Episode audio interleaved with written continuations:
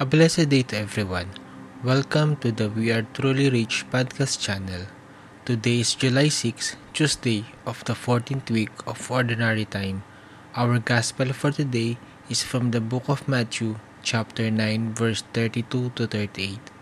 The Bible that I use for this podcast is the Didache Bible Ignatius Bible Edition, and the commentaries are based from the Catechism of the Catholic Church.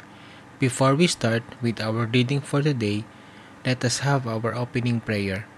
In the name of the Father, and of the Son, and of the Holy Spirit. Amen. Holy Spirit, come into my mind, so I may meditate and understand your word. Guide me and inspire me as I come before you in prayer today. In the name of the Father, and of the Son, and of the Holy Spirit. Amen. A reading of the Holy Gospel according to Matthew. As they were going away, behold, a mute demoniac was brought to him, and when the demon had been cast out, the mute man spoke, and the crowds marveled, saying, Never was anything like this seen in Israel. But the Pharisees said, He cast out demons by the prince of demons.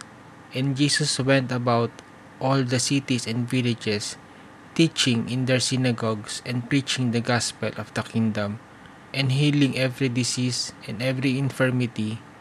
When he saw the crowds, he had compassion for them, because they were harassed and helpless, like sheep without a shepherd. Then he said to his disciples, The harvest is plentiful, but the laborers are few.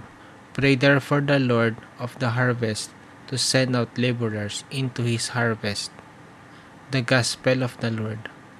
Now that we have just heard the Gospel for today, I am now going to share to all of you the Bible commentary from Matthew chapter 9 verse 32 to 38.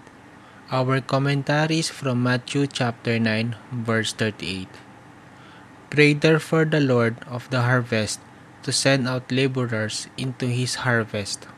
Commentary The kingdom of God is to be announced first to the Jewish people, being the chosen people of God, although people of all nations are invited. The harvest, laborers into his harvest. We should pray fervently for priestly and religious vocations, as well as for all people to center their lives on Christ. Now that we have just heard the gospel and commentary for today, Let us end this episode by a closing prayer. In the name of the Father, and of the Son, and of the Holy Spirit. Father, I thank you. Your word is manna to my spirit. May your word that I receive today transform my soul. Make me more like you. In the name of the Father, and of the Son, and of the Holy Spirit. Amen.